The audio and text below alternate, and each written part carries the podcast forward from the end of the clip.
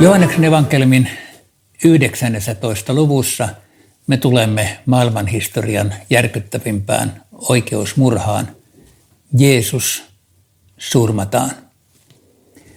Pilatus käskee ruoskia Jeesuksen, sitten hänet viedään sotilaiden pilkattavaksi. Tämä ruoskiminen oli aivan järkyttävän raaka toimenpide ja hyvin monet ristiinnaulittavat kuolivat jo siinä vaiheessa. Tätähän Rooman imperiumi pani toimeen aina silloin tällöin tällaisia järkyttäviä teloitusmuotoja, jotka oli kaikkein raain ja, ja julmin tapa surmata.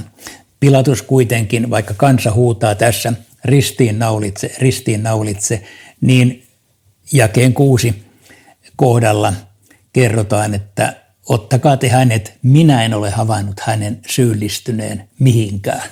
Mutta miksi Jeesus teloitettiin? Hmm.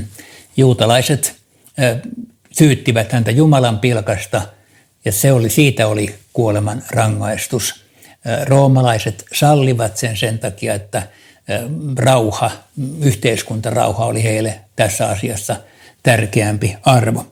Ja niin Jeesus ruoskitaan, niin Jeesus omaa ristiänsä kantain viedään pääkallon paikalle, jota kutsutaan Golgataksi. Ristiin naulitseminen oli äärettömän häpeällinen tapa. Tässä on kuvassa kolme mahdollista ristiä tuolta ajalta, erityyppisiä.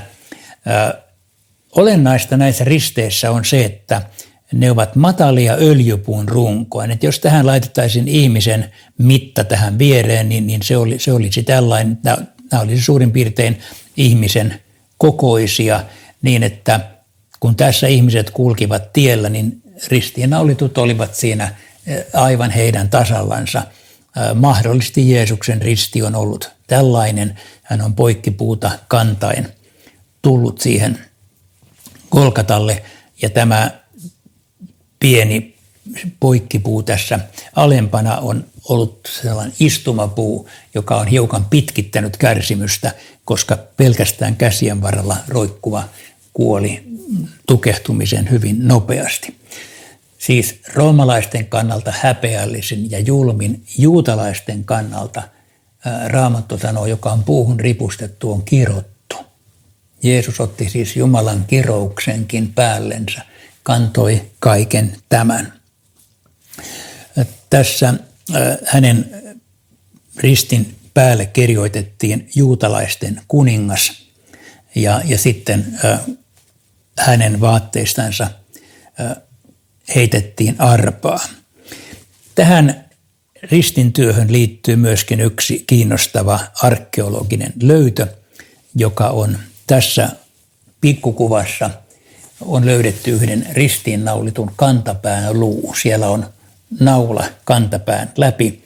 Ja tämä antaa semmoisen symbolisen viestin ensimmäistä messiasennustuksesta, jossa sanotaan, että vaimon siemen polkee rikki käärmeen pään, mutta käärme pistää sitä kantapäähän. Me voisimme ajatella tämän kuvan valossa, että kun roomalaisen sotilaan moukari iskee naulan Jeesuksen kantapäähän, niin sielun vihollinen saatana ajattelee, nyt Jumalan poika kuolee, nyt minä voitan lopullisesti. Mutta kun Jeesuksen veri vuotaa Golgatalle, niin käärmeen pää murskataan, pahan valta voitetaan. Jeesus on sittenkin voittaja.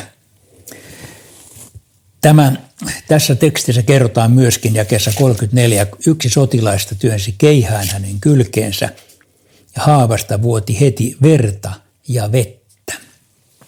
Ja tälläkin on, on sanoma, sillä Jerusalemin temppelissä uhrattiin pääsiäisen aikana valtava määrä veriuhreja, verivuosi Kidronin laaksoon ja siellä tarvittiin valtava määrä vettä, jolla puhdistettiin näitä uhriesineitä niin että verta ja vettä vuoti virtana Kidronin laaksoon. Ja se oli viesti ihmisille, että uhrit on suoritettu, tie Jumalan luokse on auki. Mutta nyt kun Jeesuksen kyljestä vuoti verta ja vettä. Se muistutti siitä, että tämä on lopullinen uhri. Muita uhreja ei enää tarvita.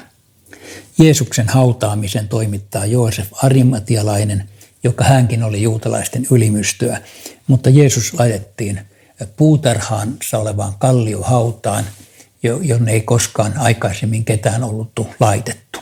Tämä Jeesuksen kuoleman ja haudan paikka sijaitsee Jerusalemissa täsmälleen siinä, missä siellä on pyhän haudan kirkko. Siellä on sekä kolkatan että haudan paikka ja me tiedämme sen varmuudella. Mutta tärkeämpää kuin se paikka on se tapahtuma. Jeesuksen kuolema merkitsee meille syntien anteeksiantamusta tänäänkin.